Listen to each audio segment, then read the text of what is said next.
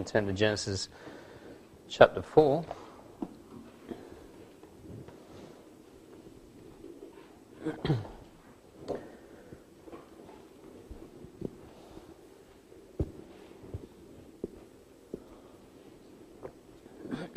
Genesis chapter 4 this morning. Excuse me. Let's read from verse 16 as we begin this morning. says, And Cain went out from the presence of the Lord and dwelt in the land of Nod on the east of Eden. And Cain knew his wife, and she conceived and bare Enoch, and he builded a city and called the name of the city after the name of his son, Enoch. Let's open with a word of prayer. Dear Lord Heavenly Father, we thank you, Lord, once again for this day. We thank you, Lord, for the opportunity to gather, uh, even in this format, and uh, spend some time around your word this morning. Lord, I pray that you would uh, just enable me now through the, the power of the Spirit. You know, give me wisdom and guidance as I speak, that it would be your words, it would be your thoughts this morning. But you would teach us, you would instruct us through your word uh, refresh us, Lord, this morning, and may we, uh, Lord, give all praise and glory unto your name. We pray these things now in Jesus' name. Amen.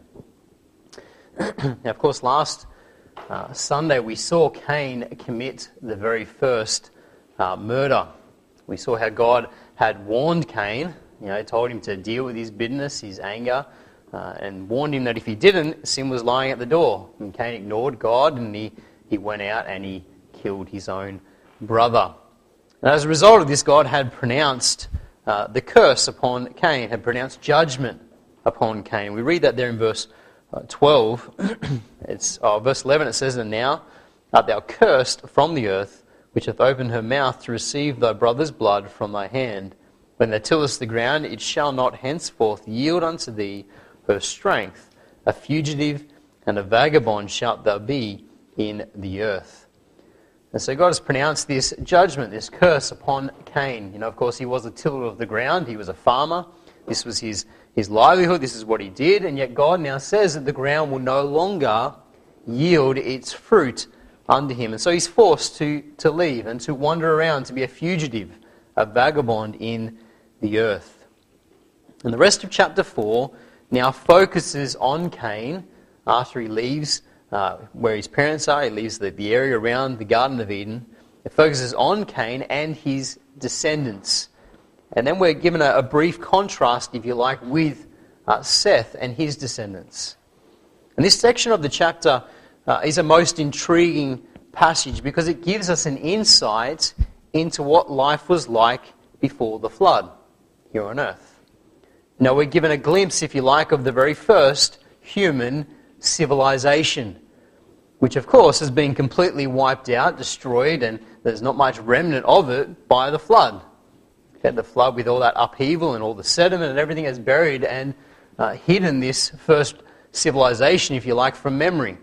Uh, I was reading this week that very few uh, physical clues are left uh, to the nature of the life before the flood, save for a few artifacts that they have found, and they have found some artifacts, but they're found deep in the Earth's uh, rock strata. They're deep down in the, in the, the, in the crust where they find these few artifacts from this time when Cain and his descendants, and Abel, of course, and Adam were all alive and on the earth.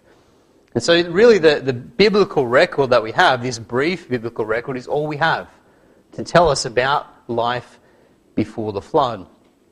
And what the biblical record reveals to us is that early men were far from being primitive brutes which of course is what you know, evolutionists have imagined man to be. Early man was not primitive.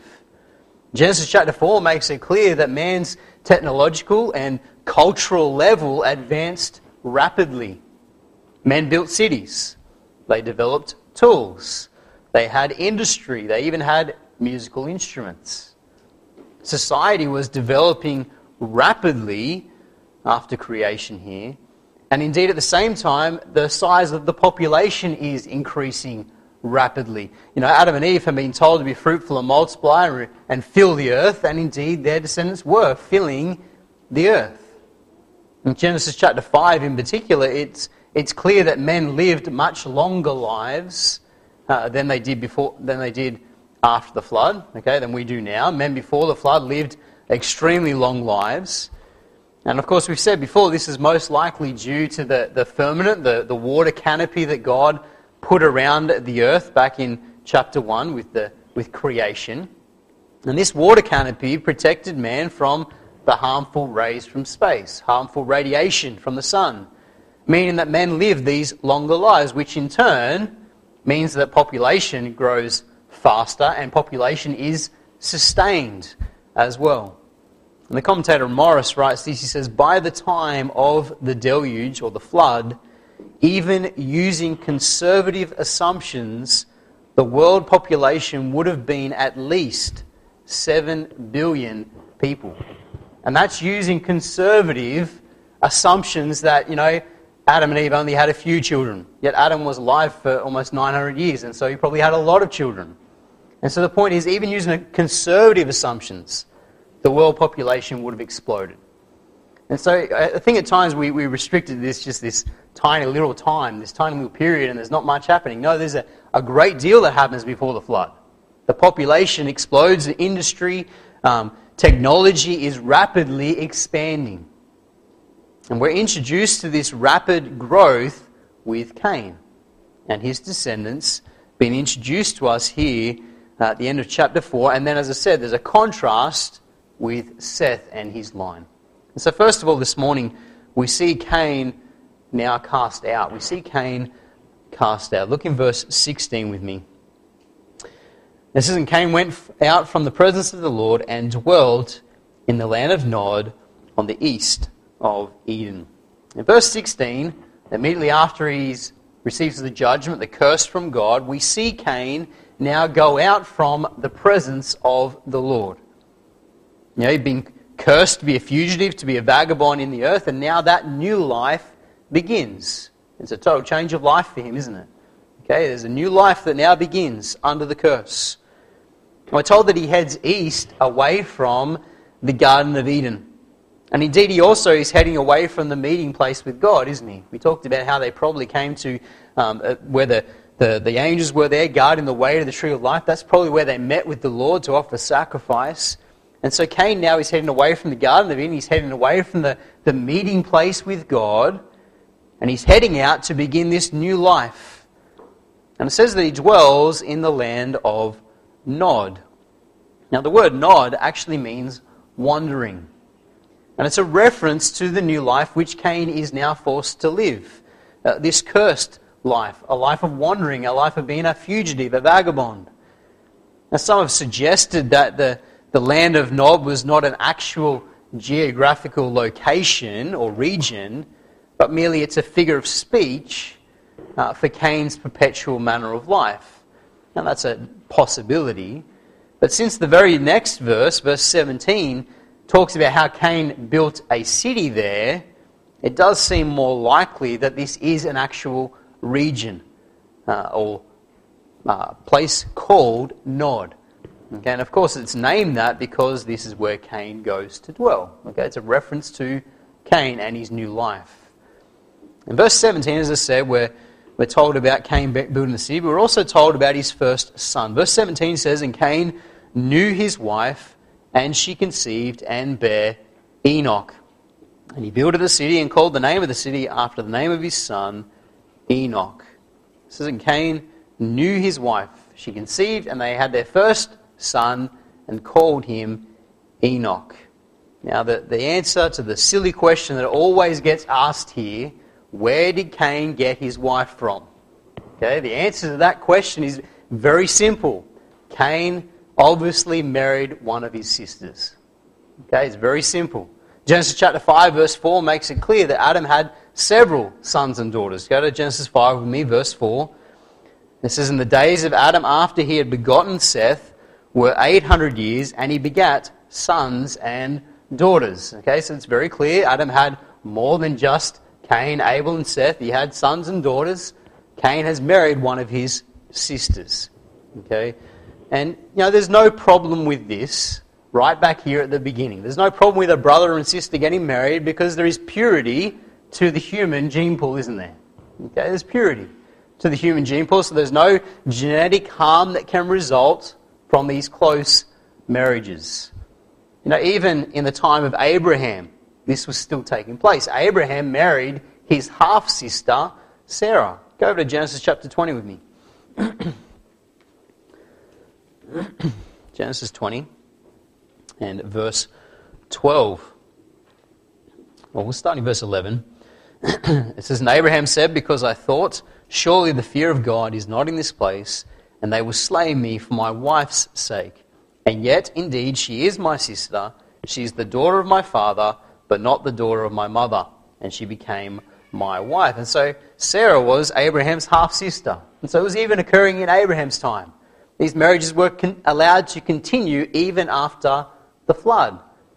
And it's not until the time of Moses, when God's giving Moses the law, that the gene pool has become so corrupted and so polluted that God now forbids marriages between close relatives. And we see that in Leviticus 18. Let's just turn there quickly. Leviticus 18.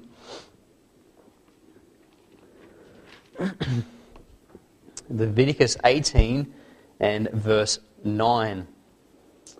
It says, The nakedness of thy sister, the daughter of thy father or daughter of thy mother, whether she be born at home or born abroad, even their nakedness thou shalt not uncover. And so God makes it clear that it's forbidden Leviticus 18. It's no longer acceptable, it's part of the law. And so, you know, it was accepted at the beginning because, as we said, there's a small gene pool, there's no reason for problems with genetics problems or anything like that. It's not until Moses that it's outlawed. Okay? I say all that because it answers that very simple, very silly question that gets asked where did Cain get his uh, wife from? Well, he married one of his sisters. It's, it's a very simple, logical answer, isn't it? Okay? And the firstborn son here, we're told they call Enoch. Let's just go back to chapter 4, verse 17. It says, And Cain knew his wife, and she conceived and bare Enoch. Now, the name, name Enoch means dedication or commencement. And it's a name that probably, you know, signified to Cain that he was starting a completely new life. He probably names his son Enoch commencement because he's commencing a new life. He's beginning something completely new. He's gone out from everything that he'd known, living with his parents, living with his brother and his siblings. He's gone out from that and he's starting a new life as a fugitive, as a vagabond in the earth. And so he names his son Commencement. We're also told in verse 17 that Cain builds a city and he names it after his son. Okay, at the end of verse 17 it says, And he builded a city and called the name of the city after the name of his son, Enoch. So he builds this city and he names it after his son. Now, the fact that Cain builds a city here suggests to us that Cain is trying to defy God's curse suggests to us that he's trying to circumnavigate, he's trying to nullify the curse that God had placed in him. You know, he's trying to settle down, he's trying to live in one place. Now, nullify that curse that he would be a vagabond in the earth. Now, whatever his intent was, he begins building this city, establishing this city. Now, at first, it was probably just a, a fortified dwelling place. Okay? for him and his family. And then as his descendants grow, they add to it and it becomes a larger city. Okay, but it's talking about a fortified dwelling place. And he starts building this place and calls it Enoch. Now, the Hebrew word for building here, okay, it says there in verse 17, and he builded. That Hebrew word there is indefinite. And what it means is that he was building. It's indefinite.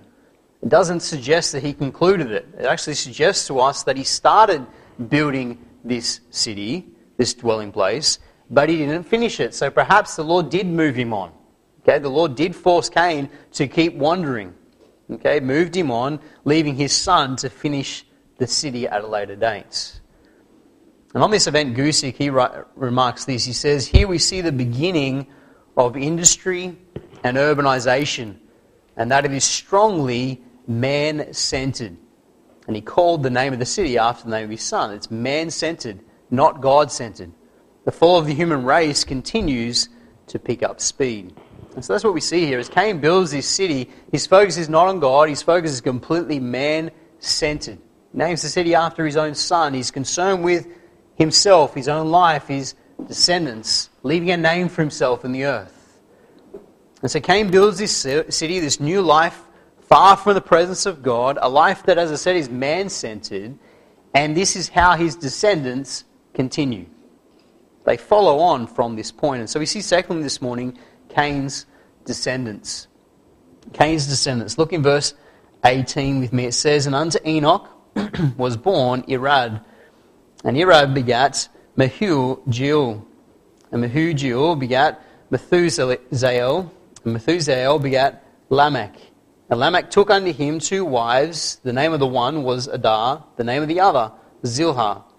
The name and Adah bare Jabal. He was the father of such as dwell in tents and of such as have cattle. And his brother's name was Jubal. He was the father of all such as handle the harp and organ. And Zillah she also bare Tubal Cain, an instructor of every artificer in brass and iron and the name of Tubal Cain, sorry, and the sister of Tubal Cain was Naamah. And so here we have uh, the Cain's descendants. Okay, in these verses here, we're given um, six generations of Cain's descendants. And the descendants named for us in verse 18, I'm not going to read it again. Okay, I've already read those names once. The descendants named for us in verse 18, they're briefly mentioned really just to get us to Lamech. Okay, that's really why they're there, just to show us who uh, is in this line leading towards the prominent figure, Lamech, and then his three sons. Okay, that's really where the focus of the passage is upon. so let's look first of all here at Lamech. Okay, uh, Lamech, this descendant of Cain. In verse 19 it says, And Lamech took unto him two wives. The name of the one was Adah, and the name of the other Zillah. And then if you drop down to verse 23, it says, And Lamech said unto his wives, Adah and Zillah, Hear my voice, ye wives of Lamech, hearken unto my speech, for I have slain a man to my wounding, and a young man to my hurt. If Cain shall be avenged sevenfold, truly Lamech seventy and sevenfold. So we have this man, Lamech, a prominent figure in the descendants of Cain. And he is the seventh from Adam on Cain's side. Okay, he's the seventh from Adam on Cain's side. And his arrogance and his wickedness is set in contrast to the seventh from Adam on Seth's side, who is none other than Enoch. Now, of course, it's not Cain's son Enoch. This is the other Enoch. Chapter 5, verse 24. We know Enoch well. Okay, it says in verse 24, And Enoch walked with God, and he was not, for God took him. And in the New Testament, it says he's the seventh from Adam. And if you check the genealogy, he's the seventh. And so you've got these two men, one on Cain's side, Lamech, the seventh from Adam, and you've got Enoch on the other side. Enoch, of course, is a man of faith, a man who walks in a sweet relationship with the Lord, so much so that God takes him home to be with him. By contrast, this man, Lamech, is a sinful, wicked man, arrogant man, and his life clearly demonstrates this attitude, the sin in his heart. There's a complete contrast here between the two men. Now, one commentator wrote, he said, the powerful development of the worldly mind and of ungodliness among the Cainites was openly displayed in Lamech. If you like, he's like, he epitomizes the attitude of all of them. He epitomizes them all. And there's two ways that we see this displayed in Lamech. In verse 19, we see Lamech's open rebellion against the Lord as he takes two wives. Okay, verse 19, we read it before. It says, And Lamech took unto him two wives. The name of the one was Adah, and the name of the other Zillah. He takes two wives. Now, God had ordained the principle of marriage, hasn't, hadn't he? In chapter 2, God had said that it was a marriage between one man, one woman, for life. They were, un- they were one flesh, unified together. This was the relationship that God had ordained, God had established to be the foundation of the home. And you know, Lamech he would have known this. He would have understood this. Remember, it's not many generations after Adam. He would have known Adam. Okay? He, he would have known what God had said, but he disregards God's principle. He disregards God's uh, ordained system of marriage, and instead he marries two women, Adah and Zillah. And so he becomes the very first polygamist. It didn't take them very long, did it? In the generation of man, before you have a man who takes more than one wife, and becomes a polygamist. One commentator wrote this he said, Lamech took two wives.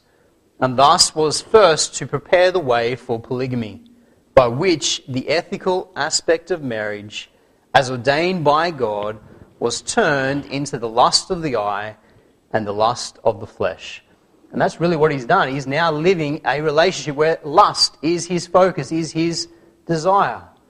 And indeed, the names of his wives suggest this to us, suggest that lust and pleasure were his chief concerns in life.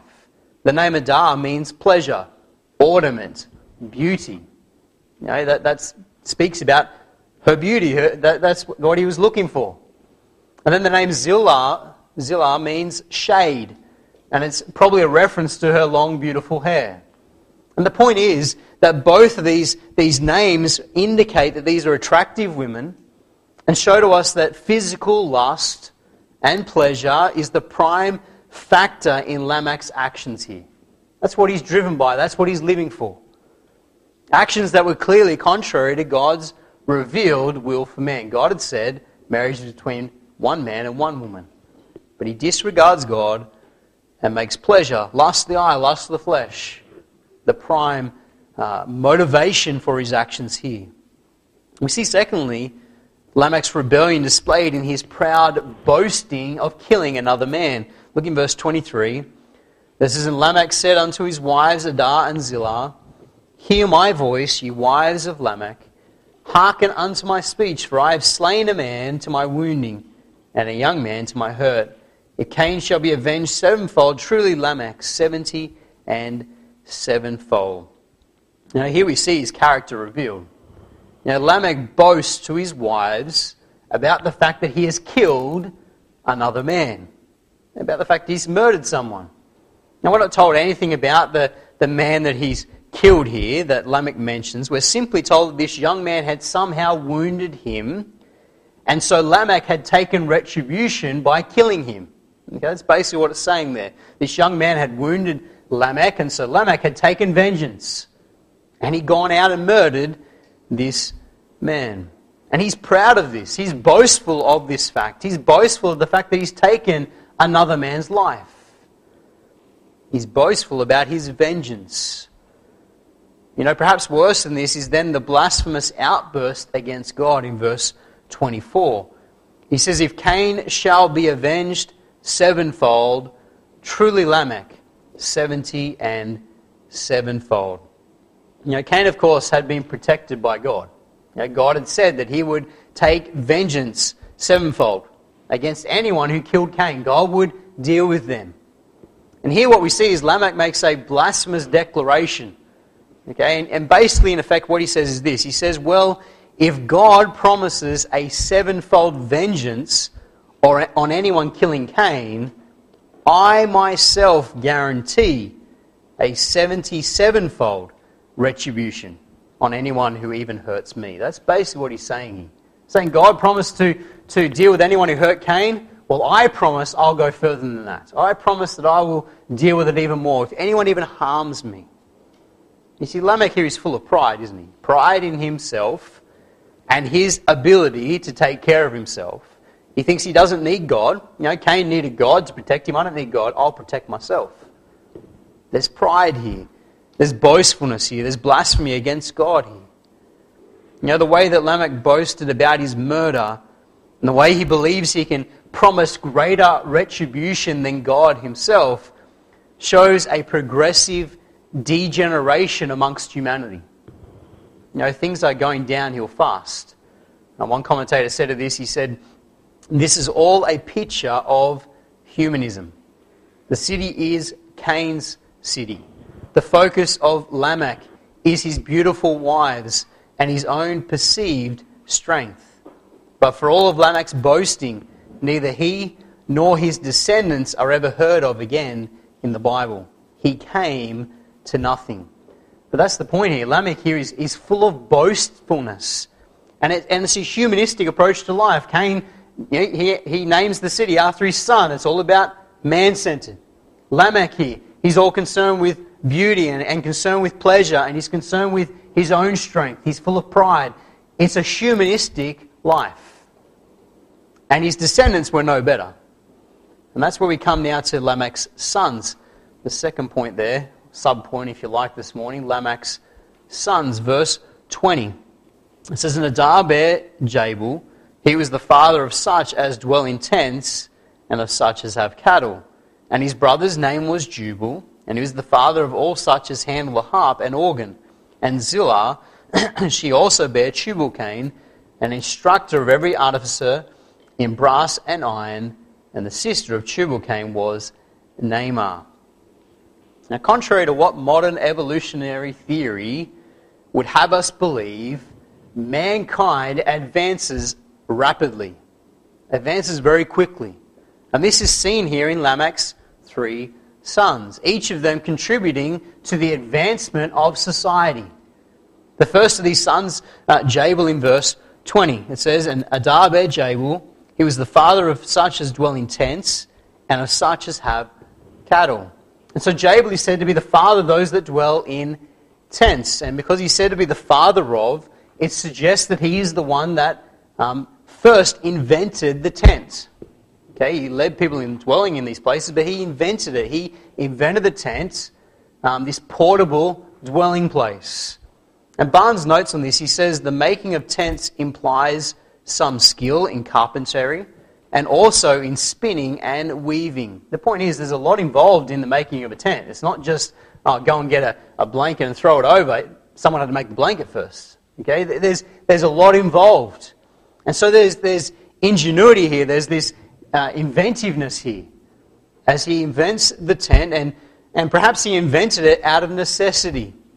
As it seems that he was a nomad, he carried his home with him and he moved around from one place to another. He wandered around. His name actually means wanderer. And so it seems that that's what he was. He wandered around. And the reason for this nomadic lifestyle is because he's also the father of those who have cattle. Okay, it says there at the end of the verse, and, of such as have cattle. And what this means is that he also developed formal systems for domesticating and commercially producing cattle, animals. And this is besides sheep. Okay, remember Abel was a keeper of sheep, so that's already taken place. This is referring to other kinds of livestock. The term cattle includes cows, camels, goats, um, donkeys, the list goes on. Okay, it's talking about the raising of livestock in general. And there's also a suggestion here that Jabal and his contemporaries are now also eating meat. Okay, why else would he be keeping all these animals? Why would he be raising them commercially? Why is he doing this? Well, could be for skins, but there's also a suggestion that it's for meat as well. And so by doing so, they're d- disobeying another of God's commands. Back in Genesis chapter 2, God had said that they would eat of the fruit of the ground. That's what He created them to do. And we've seen it before. It's not until Noah comes off the ark that God gives him the mandate that he can now eat meat. And so this is a suggestion that Cain's descendants are now eating meat as well. The second son is Jubal, verse 21. It says, And his brother's name was Jubal he was the father of all such as handle uh, the harp and organ. Now, his name means sound. And he's a completely different man from his brother. You put him against his brother, and they're totally different, aren't they? Now, Jabal, he lived in a tent. He travelled around with his livestock from one place to another, making sure they got enough food and everything like that. And then you have his brother, Jubal. His name means sound, and Jubal has an ear for music. You know, if you like, he likes the arts. He's a totally different brother, isn't he? And he's obviously an inventive genius, just like his brother. As it's said to, that from him comes both stringed and wind instruments. Okay, it says that he was the father of all such as handle harp and organ. Okay, wind and stringed or, uh, instruments. And so, music, musical instruments are now a big part of the culture. They're in the, the Canaanite culture, they're in the city, there's now music. It's a big part of it. Now remember, again, we're only eight generations from Adam, aren't we? Eight generations, and we've already got music being played. We've got musical instruments being invented. You know what that also implies is there's also now writing taking place. Writing down of, this, of, of musical uh, notes and all that kind of stuff. And it also references books, uh, things like that being written at this point in time. And then the last son mentioned is uh, Tubal Cain in verse 22. It says, And Zillah, she also bare Tubal Cain, an instructor of every artificer in brass and iron, and the sister of Tubal Cain was Naamah. Okay, Tubal Cain, like his half brothers, is again an obviously wise man, inventive genius. He is said to be the instructor of every artificer of brass and iron. He's the first blacksmith recorded in the Word of God. And he taught others how to melt down iron, brass. He taught them how to melt and to use these, these metals to fabricate farming implements, tools, weapons, armor, etc. Again, they're not primitive, are they? Okay, mankind has advanced very quickly. Now, Delitzsch notes this. He says, Lamech's three sons are the authors of inventions which show how the mind and efforts of the Cainites were directed towards the beautifying and perfecting of the earthly life. That was really their focus. It's the, the beautifying, the perfecting of the earthly life. Cain's descendants, you know, they lived in a society that's rich in culture. You, you read this description, and you know, I've done it before. You read it and you wonder why is it in the Word of God? You know, this is Cain's descendants. They're not godly men. And yet it's almost like they're praised for the things that they do. You know, Cain's descendants, they live in this, this culture that's rich in industry, food production, musical ability. All these things are taking place. This city must have been a wonder, a place to live. But you know, they had everything in a earthly sense, in a man-centered world. They had everything, but they didn't have the most important thing of all, and that was a relationship with God. You notice that? That's the thing that's missing. They've got all these earthly things, all these wonderful things are taking place. Uh, everything's progressing quickly, but there's no mention of God. They're not serving God. There's no relationship with the Lord. And that's where Seth now comes in. And Seth is introduced to us here at the end of uh, chapter 4. And that's our final point this morning. Seth introduced. Look in verse 25. It says, Adam knew his wife again, and she bare a son, and called his name Seth. For God, said she, hath appointed me another seed instead of Abel, whom Cain slew. And to Seth, to him also there was born a son, and he called his name Enos. Then began men to call upon the name of the Lord. You know, having told us about Cain and his descendants, demonstrating how life for them was completely man centered, the author now turns his attention to Seth and shows us the complete opposite is true. Morris writes this he says, There is a marked change of emphasis in the record of the descendants of Adam through Seth. No more do we read of human accomplishments and boasting, but rather of men calling upon the name of the Lord. There is a complete change here. We don't read about these wonderful human accomplishments. We don't read about boasting anymore with Seth's descendants. Instead, the focus is on the Lord. There's a change. Man centered, God centered. In verse 25, we're told that Eve conceives and calls her son's name Seth. Okay, and Adam knew his wife again, and she bare a son and called his name Seth. For God, said she, hath appointed me another seed instead of Abel, whom Cain slew. You know, Seth's name means appointed or substituted. Substitute. Adam and Eve, you know, they had many other children. We've already seen that, Genesis chapter 5, verse 4. They had other children who are not mentioned by name. But Seth is worthy of mention because he replaced or was a substitute for Abel, the one who'd been slain by Cain. You know, once again, here we see the faith of Eve, don't we? Okay, as, as a son is born, she names her son in faith. She calls him Seth, substitutes. And she does this because she believed that it would be through him that the promise would now be fulfilled. That through Seth, the promised seed would come. She names him in faith. And indeed, it is through Seth that the godly line comes. In verse 26, we're told that Seth has a son of his own named Enos. It says, and, and to Seth, to him also there was born a son, and he called his name Enos. Then began men to call upon the name of the Lord.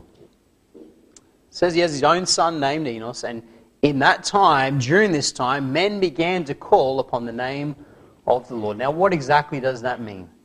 What does it mean when it says that men began to call upon the name of the Lord? Didn't they do that before, that, before now? Didn't you know, Abel go and call upon the Lord? Didn't Adam? So, what does it mean? Well, the commentator Morris, he says this. This phrase almost certainly signifies the beginning of regular worship of the Lord, probably replacing the previous practice of individually meeting with Him, as Cain and Abel did. Perhaps it also refers to the beginning of the practice of prayer, implying that God's immediate presence was no longer accessible. And so it's the idea that now regular worship services are happening. They're gathering together now. Not worshiping individually, they're worshiping, worshiping together. They're meeting together to worship the Lord, to call upon the name of their God. Our God. You know, some have referred to this verse as the very first revival. The very first revival. There was a, a downward generation taking place amongst Cain's descendants. They're going backwards, aren't they? They're going into humanism. They're forgetting the Lord. There's a humanistic approach to life. But then amongst Seth and his descendants, there's a realization of the need to come and regularly worship the Lord. There's a realization of the need to come and call upon his name.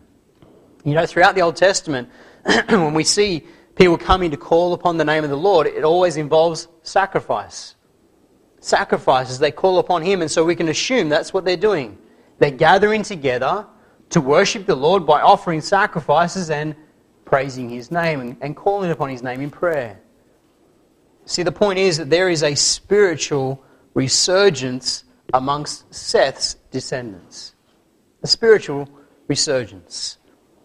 In conclusion, this morning, Wiersbe he notes this. He says, Cain's family tree ends with the family of Lamech, an arrogant murderer whose three sons manufactured things for this world. Seth's line ends with Noah, whose three sons gave the world a new beginning after the flood.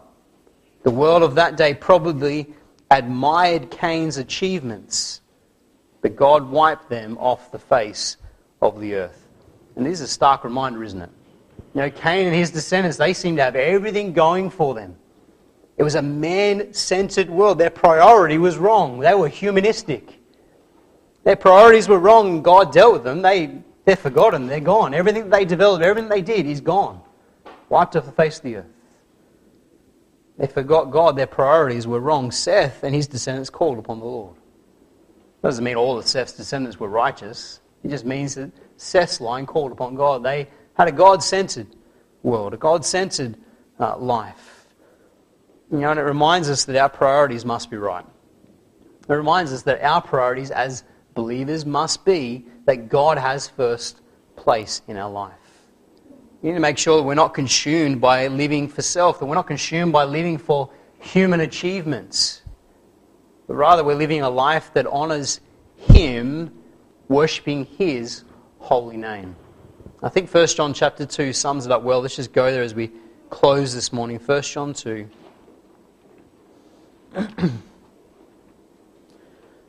1 John chapter 2 and verse 15. 1 John 2, verse 15 says, Love not the world, neither the things that are in the world. If any man love the world, the love of the Father is not in him. For all that is in the world, the lust of the flesh, and the lust of the eyes and the pride of life is not of the Father, but is of the world. Verse 17, and the world passeth away, and the lust thereof.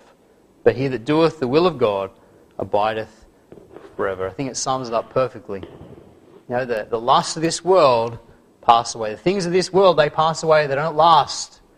Only what's done for God abides forever. Let's close in a word of prayer. Dear Lord and Heavenly Father, we thank you for your word this morning. We thank you, Lord, that you record for us, uh, Lord, Cain and his descendants. Lord, we can see how they, how they developed, and it's amazing to see the development taking place. But Lord, it was a man centered world, it was a humanistic world.